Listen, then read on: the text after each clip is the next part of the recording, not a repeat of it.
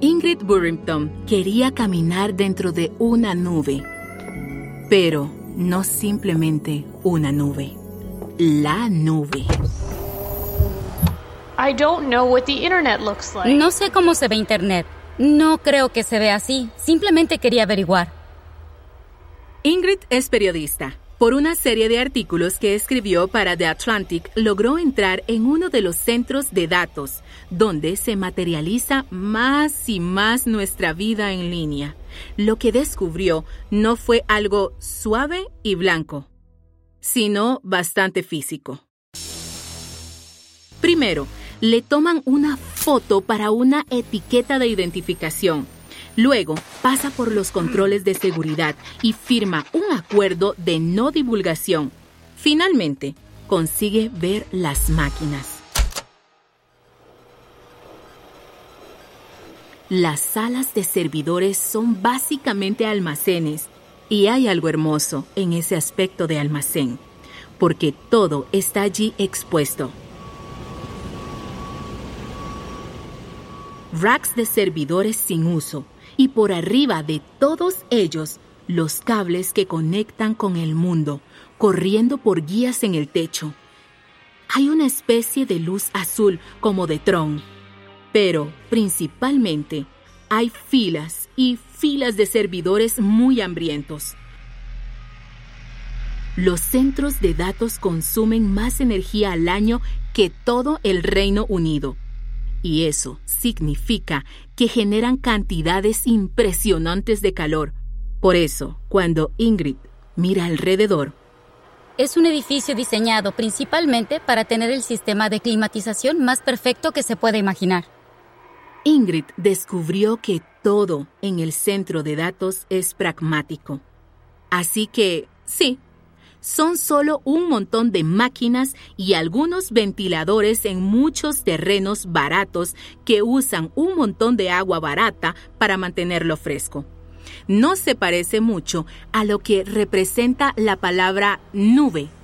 Pero, por otro lado, nuestra vida, nuestro trabajo, nuestras voces rebotan en ese almacén de máquinas.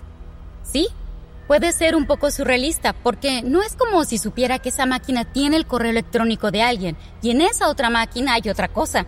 Pero simplemente darme cuenta de cuánto sucede en torno a mí de un modo implícito, que no puedo ver, pero que puedo escuchar en el sentido del zumbido de las máquinas y el mayor uso del espacio. Hay algo un poco inquietante al respecto, y quiero decir, hay una especie de asombro industrial.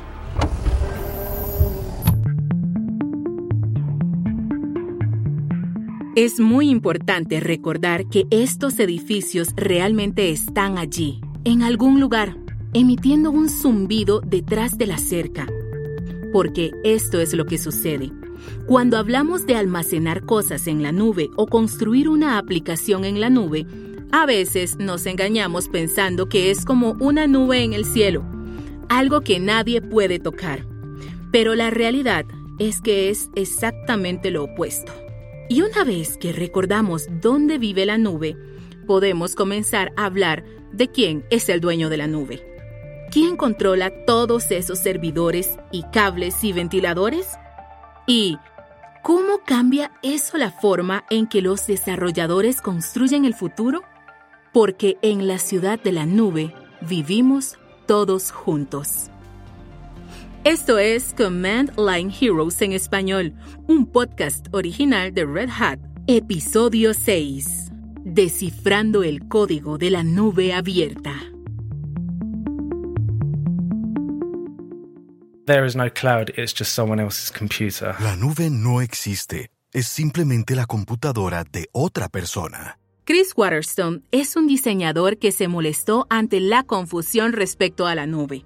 Esa palabra había difuminado la idea de los centros de datos, como el que visitó Ingrid. Cuando puso ese eslogan en una calcomanía, se hizo famoso en Internet. Esa frase, There is no cloud, it's just someone else's computer. Ahora está en camisetas, sudaderas, tazas, carteles, portavasos y en más de una presentación. La gente todavía usa la nube como si subieran algo al cielo. Las personas que no entienden bien qué es aún pueden interpretarlo mal y no comprender que sus datos pasan por cables de cobre o fibras y llegan a un dispositivo de almacenamiento que, en realidad, lo gestiona otra persona y pertenece a otra persona. Y esto, obviamente, para algunas personas, si tienen contenido privado que desean ocultar, podría ser muy atemorizante. Así que piensa en la calcomanía de Chris la próxima vez que vayas a subir algo a la nube. ¿A dónde lo estás subiendo realmente? Lo mismo sucede con trabajar en una aplicación. Aunque se habla mucho de la informática serverless, realmente no existe tal cosa. Es el servidor de otra persona, la computadora de otra persona.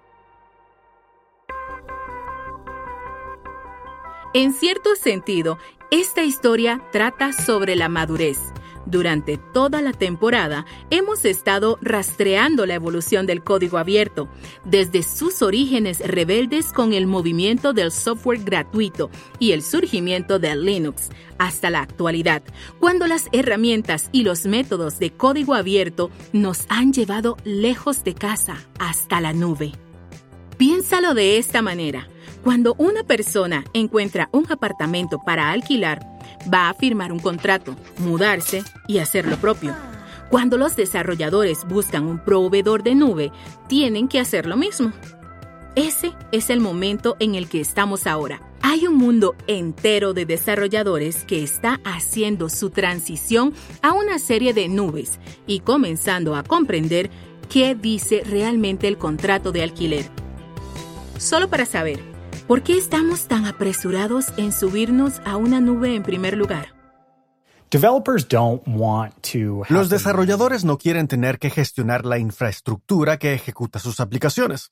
He aquí Brandon Butler, Senior Editor de Network World, quien ha estado ocupándose del cloud computing por años. Quieren desarrollar aplicaciones y quieren distribuir esas aplicaciones y quieren que esas aplicaciones simplemente funcionen. Y cada vez más vemos cosas como informática serverless y functions as a service, contenedores y plataformas de gestión de contenedores como Kubernetes. Escucha el episodio 5, por cierto, para un resumen sobre los contenedores y Kubernetes. Todas estas cosas ayudan a abstraer la infraestructura subyacente en la que deben ejecutarse las aplicaciones, y esa será una tendencia que vamos a seguir viendo desarrollarse en el futuro. Una gran parte de esa atracción se resume en la palabra hiperescala. Si la nube te proporciona toda la infraestructura, puedes tomar una startup y ampliarla o reducirla tan rápido como quieras. Ya no estás construyendo tu propia infraestructura.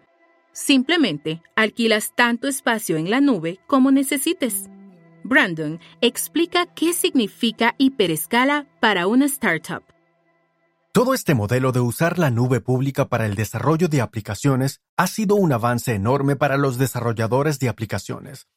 Se ha creado una nueva variedad de startups y empresas que surgieron poco a poco y que se han convertido en importantes empresas que cotizan en bolsa. Si piensas en una compañía como Netflix, que ejecuta gran parte de la infraestructura de su backend en la nube de Amazon y otros proveedores de nube también, ellos llegaron a ser lo que son gracias al uso de la nube. Entonces, el impacto que la nube ha tenido en los desarrolladores no puede subestimarse. Ha sido el principal cambio en el desarrollo de aplicaciones durante la última década. Nick Bush, un sysadmin de Meadowbrook Insurance, recuerda qué complicados eran los cambios a la infraestructura antes de la nube. Antes, si alguien proponía una idea para hacer un determinado proyecto, le decíamos, se necesitaría hardware para hacer eso.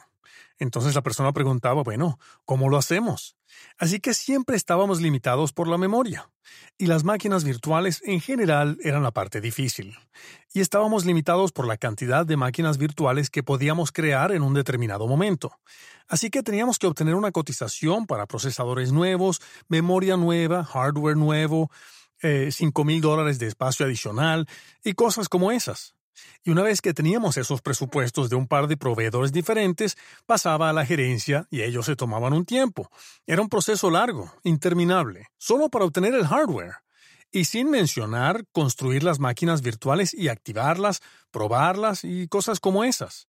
Eh, entonces lo que quiero decir es que había varios meses de trabajo en la interfaz de usuario, mientras que ahora definitivamente podemos lograrlo en un par de horas. Lo creamos y lo entregamos al día siguiente.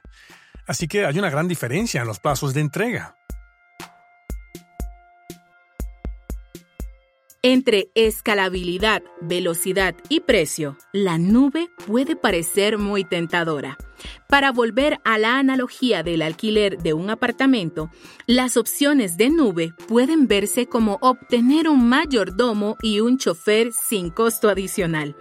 Es difícil decir que no, y hoy hay cuatro proveedores de nube muy ambiciosos tratando de convencernos. Todos quieren ser tu nuevo arrendador en la ciudad de la nube. Pero, aguarda. Todos los que alguna vez alquilaron saben que no es lo mismo que comprar.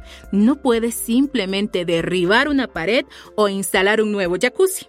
Tienes que pasar por el arrendador. De cierta forma, Podríamos quedarnos atascados si nos comprometemos con una sola compañía propietaria. Brandon Butler.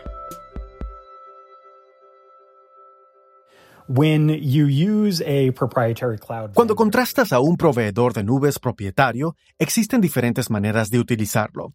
Puedes usarlo de una manera que acepte estándares de código abierto y plataformas de código abierto y ejecutar esas plataformas de código abierto sobre una nube que incluso puede ser exclusiva o puedes usar herramientas nativas de esos proveedores que quizás no son de código abierto, pero que están mejor integradas a la plataforma de la nube pública. Entonces, es un gran compromiso que los usuarios finales tienen que considerar. Quiero utilizar herramientas nativas del proveedor de nube que pueden estar mejor integradas a los servicios que ofrece este proveedor y otros servicios que podría querer utilizar también en esa nube. ¿O quiero priorizar el uso de una plataforma de código abierto que me dará más libertad para ejecutar todo eso en mi propia infraestructura o en la de otro proveedor de nube? A medida que las nubes siguen creciendo y los cuatro grandes proveedores de nubes se pelean por el dominio, los desarrolladores tenemos una opción. Renunciamos a nuestra independencia y dependemos de que un único proveedor de nube proteja nuestro trabajo o podríamos tomar otro camino, maximizar la escalabilidad de la nube y seguir manteniendo nuestra independencia.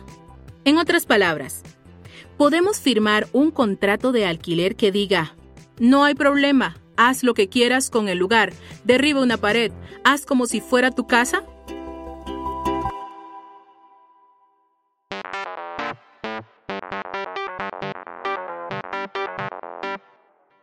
Pero, ¿cuál es el problema de renunciar a un poco de independencia? Si eres desarrollador, el problema podría no ser muy obvio, eso es porque en gran parte son los equipos de operaciones los que nos han estado animando a avanzar con cautela. Notaron las cuestiones fundamentales. Él es Major Hayden. Es un ingeniero de software principal en Red Hat. Los desarrolladores verán con el tiempo que quizás tienen diferentes necesidades un determinado tipo de almacenamiento especializado o quizás una máquina virtual de cierto tamaño o un tipo de prestación que el proveedor de nube no ofrece. Y también hay ciertas cosas que debes mirar y que los desarrolladores no siempre son los primeros en ver, donde debes hacer un análisis de costo-beneficio para comprender y decir, bien, tengo mucha flexibilidad en la nube pública, pero ¿cuánto me cuesta eso realmente? Mayer señala otro problema, uno que va más allá de las cuestiones prácticas y refleja mucho lo que creen los desarrolladores como yo. Estoy hablando del modelo open source. Incluso si los proveedores de nube te permitieran usar tus herramientas de código abierto, ellos no usan código abierto. Bueno, el código abierto en la nube es un tema interesante de abordar porque hay muchas tecnologías de código abierto que te permiten aprovechar una nube pública. pero no todas las nubes públicas ofrecen su infraestructura como código abierto. Por ejemplo, si tomas Amazon, no puedes ver realmente lo que están utilizando para crear máquinas virtuales o desarrollar otros servicios. Entonces, si quisieras hacer un ajuste para eso, en realidad no podrías hacerlo. O si quisieras ver detrás de escenas y comprender mejor cómo funciona, eso sería difícil. Si escuchaste nuestro episodio sobre DevOps, sabes que hay muchos beneficios al derribar el muro entre desarrolladores y operaciones. Vamos de nuevo con el sysadmin Nick Bush. En su equipo, las personas están listas para saltar a la nube. Los desarrolladores están cansados de estar atascados con hardware físico que queda viejo cada cinco años. Y a todos les gusta la idea de expandirse tan rápido como quieran. Pero Nick quiere señalar cuestiones que los desarrolladores podrían no estar considerando. Sí, quiero decir, hay una latencia inherente. O sea, es un servidor de base de datos en Montana, Estados Unidos, en comparación con mi conexión de 10 gigas aquí a la vuelta. Así que hacer llamadas locales a la base de datos llevará más tiempo. El camino es más largo. Y hay otras cuestiones de seguridad por las que no teníamos que preocuparnos en las instalaciones físicas. Aquí teníamos el control de nuestro hardware y ese tipo de cosas. Una vez que estás en la nube, debes pensar en las otras conexiones que entran en juego. Tienes que preocuparte por la seguridad, creo, un poco más. Y es una cuestión de precio. Cada mes quieres una máquina virtual rápida que ocupa espacio de almacenamiento. Hay un costo por gigabyte transferido y almacenado cuando antes hacíamos una compra única y lo teníamos allí y podíamos almacenarlo, incluso usarlo. No teníamos que pagar más dinero, siempre y cuando tuviéramos espacio para guardarlo. Para que conste, Nick cree que las ventajas superan las desventajas, pero simplemente no quiere que finjamos que es un sistema perfecto. ¿Qué sucede si tu proveedor sufre un corte de servicio y quieres volver a implementar una aplicación en otra nube? o si usar nubes distintas para diferentes cosas representa una ventaja en precios. Muchos de los problemas que plantean los amigos de Ops pueden resumirse en una sola idea. Dependencia de un proveedor. Probablemente estés familiarizado con este término. Es el concepto de que construir en el servidor de otra persona te ata cada vez más a su plataforma te genera dependencia. De repente, recibes actualizaciones a la fuerza. Hay cambios de costos y nuevos límites que tú no habrías elegido. ¿Entiendes la idea?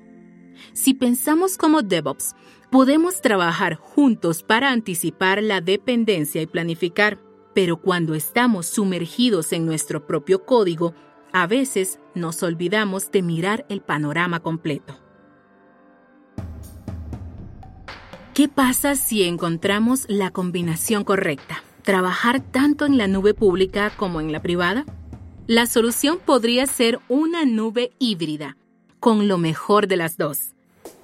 Llamé a Bridget Cronhout para conocer su perspectiva. Ella es Principal Cloud Developer Advocate en Microsoft y conoce estas cuestiones muy bien.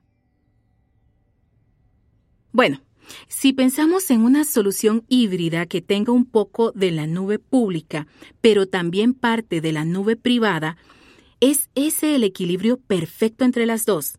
¿Es esa la solución ideal para los desarrolladores? Si es híbrida, puedo hacer lo que quiera y usar las herramientas que quiero, pero aún así obtener algunos de los beneficios de los grandes proveedores de nube pública. Yeah, absolutely. And so like Sí, absolutamente. Por ejemplo, tengo amigos que trabajan en investigación de informática de alto rendimiento en empresas manufactureras y tienen todo tipo de información súper secreta, acuerdos de confidencialidad, cosas que prefieren no subir a la nube pública y quizás trabajarán en sus centros de datos, en esas cargas de trabajo, procesando todos esos números para los clientes, los números de investigación y luego pueden tener otras. Tienen otras cargas de trabajo que sí prefieren subir a la nube pública, pero creo que esto es una cuestión de, a veces también hay preguntas de si la nube pública es idónea para algunas de las cargas de trabajo, por ejemplo, si planeas utilizar interconexiones Infinite Band entre tus notas, ¿cuánto de eso podrás aprovisionar en la nube pública? Pero esta no es necesariamente la solución perfecta. Bridget cree que las nubes híbridas traen sus propias complicaciones. El problema con lo híbrido es que a veces las personas se engañan y piensan que pueden tomar algo que realmente no estaba funcionando. Por ejemplo, si sus viejos procesos tenían un tiempo de espera de dos semanas nada más que para obtener una sola máquina virtual, tienen ese escenario que no funcionaba bien. Y luego tienen un grupo de personas que han comenzado a llevar sus tarjetas de crédito a los proveedores de nube pública porque están frustrados e intentan unir esas cosas. Se producen problemas con la procedencia y latencia de los datos, conjuntos de datos desincronizados, muchas cosas que pueden salir mal. Creo que si trabajas con tu proveedor de nube, puedes agregar algunas de las cosas de conexión directa disponibles y lograr una mejor sincronización. Eso puede ayudar. Sí. Entonces, cuando hablamos de la nube en el contexto de código abierto, tengo la sensación de que a la mayoría de nosotros como desarrolladores realmente nos gusta el código abierto, especialmente si estás escuchando este podcast, ¿cierto? Quieres que todo sea abierto y transparente y compartir el código y eso, pero siento que cuando hablamos de la nube, pues no se siente que tenga su propio código base, no se siente como un proyecto en sí, sino que es el entorno, es eso que podemos usar como ayuda para ejecutar nuestro código. Los desarrolladores son tan insistentes en esa parte de que tenga código abierto y sea transparente, con el énfasis que ponemos a veces cuando se trata de nuestros proyectos y nuestra base de códigos. Me parece una pregunta muy razonable y creo que también tiene que ver con la parte de la pila por la que eliges preocuparte, porque si lo piensas, ¿cuánto acceso e información tienes sobre los chips? Sí, eso es cierto, puede ser. Están allí, con un poco de silicio y algunos secretos, no es que están revelándotelos. Sí, Silicio y Secretos. Es un buen nombre para un podcast, por cierto. Cierto. Tal vez la pregunta no es si todo es abierto, sino si todo lo que necesitas que sea abierto lo es y por supuesto si tu proveedor será transparente contigo cuando las cosas no funcionen exactamente como deberían, porque con suerte lo será. Entiendo la perspectiva de Bridget como proveedora de nube pública y tiene un argumento interesante. ¿Qué tan granular debe ser el control de un desarrollador en la nube? ¿Qué es lo que no quieres sacrificar a cambio de algunas de las bondades de la nube pública? Supongamos que una aplicación se está ejecutando en una nube pública y la escalas o hay nuevos requisitos de cumplimiento y eso hace que tenga más sentido que tu aplicación esté en una nube privada. Cuando mueves la aplicación de punto a punto, necesitas saber que va a funcionar necesitas saber que las cosas están empaquetadas de la misma manera, configuradas de la misma manera. En otras palabras, necesitas saber que siempre es posible pasar de una nube a otra. ¿Cuál es la alternativa? Depender de solo un proveedor de nube. Un proveedor que incluso podría lograr un monopolio total sobre todos los demás. No tener la opción de pasar a un entorno diferente es como intentar programar atado de manos. Entonces, no queremos quedar atrapados y atascados con una sola nube. Queremos poder pasar de una nube a otra cuando nos convenga. En las palabras inmortales de la leyenda del rock, Queen, tú quieres ser libre. Queremos acceder a esa fantástica escalabilidad que te dan las nubes públicas, pero sin renunciar a las libertades que esperamos cuando usamos herramientas y métodos abiertos. Y esta es la buena noticia. El trabajo en esas nubes híbridas ya está en marcha. Mike Ferris vicepresidente de Desarrollo Corporativo y Estrategia de Red Hat, da una excelente explicación de cómo las nubes híbridas nos ayudan a mantener el espíritu del código abierto.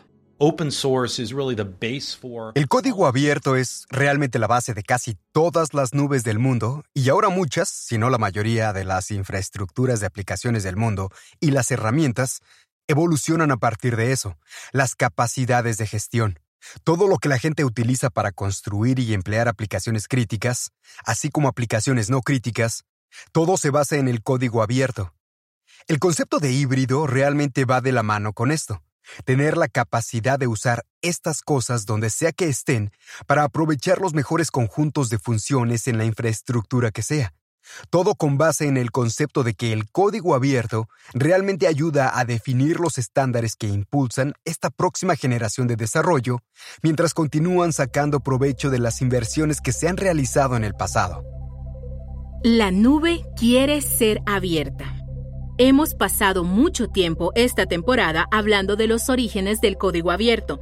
Incluso se puede argumentar que cierta versión de lo híbrido sería una extensión de esos mismos ideales. Lo que ha cambiado en las actividades de desarrollo de código abierto a lo largo de las últimas décadas ha sido que mucha más gente se ha involucrado, incluida la gente de Microsoft IBM están utilizando código abierto para sus ofertas o están construyendo código abierto y retribuyéndolo a la comunidad o alguna combinación de ambas. Esta afluencia de necesidades realmente importantes de clientes a través de esas grandes corporaciones ha ayudado a que el código abierto evolucione de ser algo que originalmente tenía como objetivo desplazar los entornos Solaris y Unix a algo que es la base no solo para el uso de la comunidad y los aficionados, sino también para el uso empresarial crítico. El código abierto está creciendo rápidamente. Ahora tenemos la oportunidad de asegurarnos de recordar de dónde venimos. A medida que nos subimos a la nube, podemos reclamar parte de ella para nosotros mismos y mantener la nube abierta. Afortunadamente, construir puentes de código abierto entre nubes está volviéndose mucho más fácil gracias al trabajo de plataformas como OpenStack. Mayor Hayden, ingeniero principal de software en Red Hat, describe sus orígenes. Realmente surgió cuando Rackspace y la NASA se reunieron y dijeron, miren, esta es una nueva forma de construir infraestructura y debemos hacerlo públicamente. Debemos obtener más de estas entradas. Debemos hablar con más personas. Debemos obtener más casos de uso. OpenStack es un grupo de aplicaciones que funcionan muy bien juntas para crear infraestructura, para gestionar la infraestructura globalmente.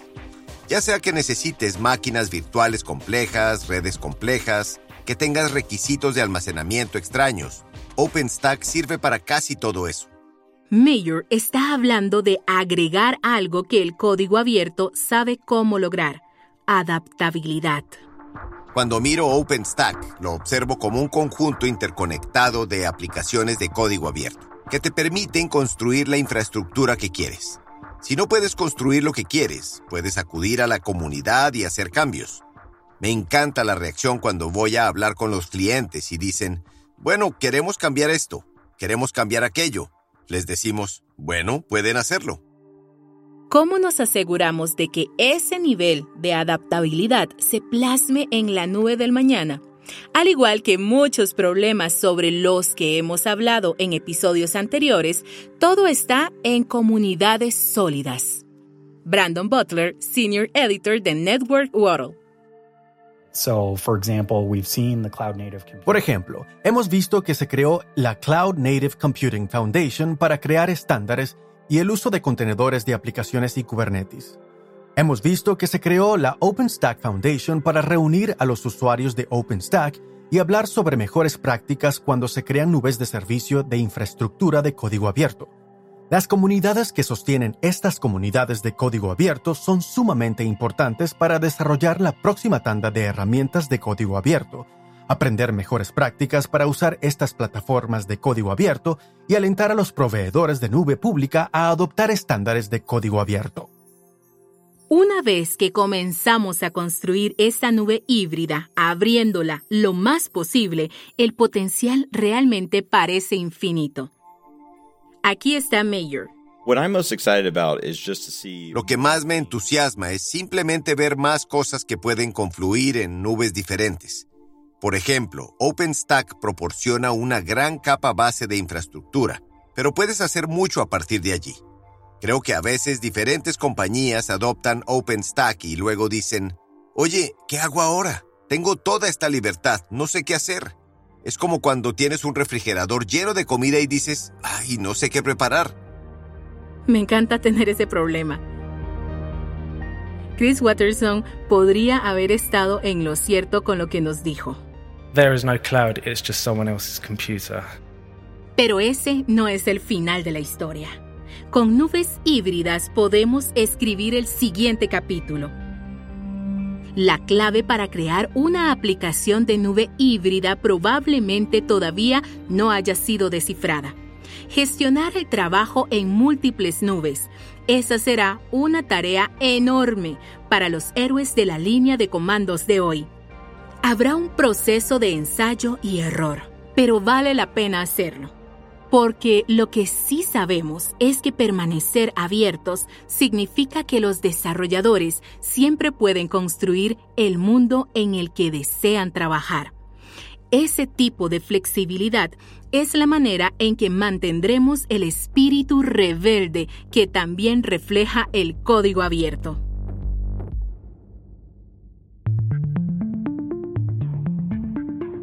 En el próximo episodio, el último de la temporada, nos alejamos y hacemos una vista panorámica de cómo se ve el código abierto como fenómeno global, de formas que te sorprenderán. También veremos el futuro del código abierto y cómo los desarrolladores preservan su espíritu rebelde, incluso mientras reinventan su industria. Command Line Heroes en español es un podcast original de Red Hat. Para recibir nuevos episodios de forma automática y gratuita, asegúrate de suscribirte al programa. Simplemente busca Command Line Heroes en español en Spotify, Apple Podcast, Google Podcast y otros reproductores de podcast. Luego, haz clic en suscribirte para ser el primero en saber cuándo hay disponibles nuevos episodios. Gracias por escucharnos y sigan programando.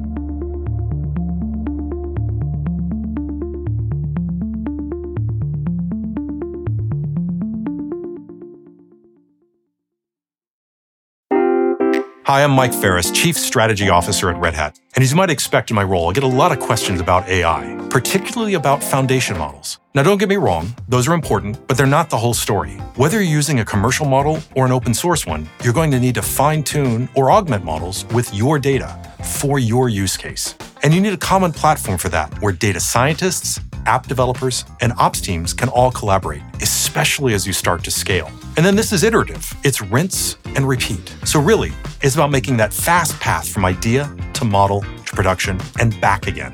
And that's what Red Hat OpenShift AI does. Head to redhat.com to learn more.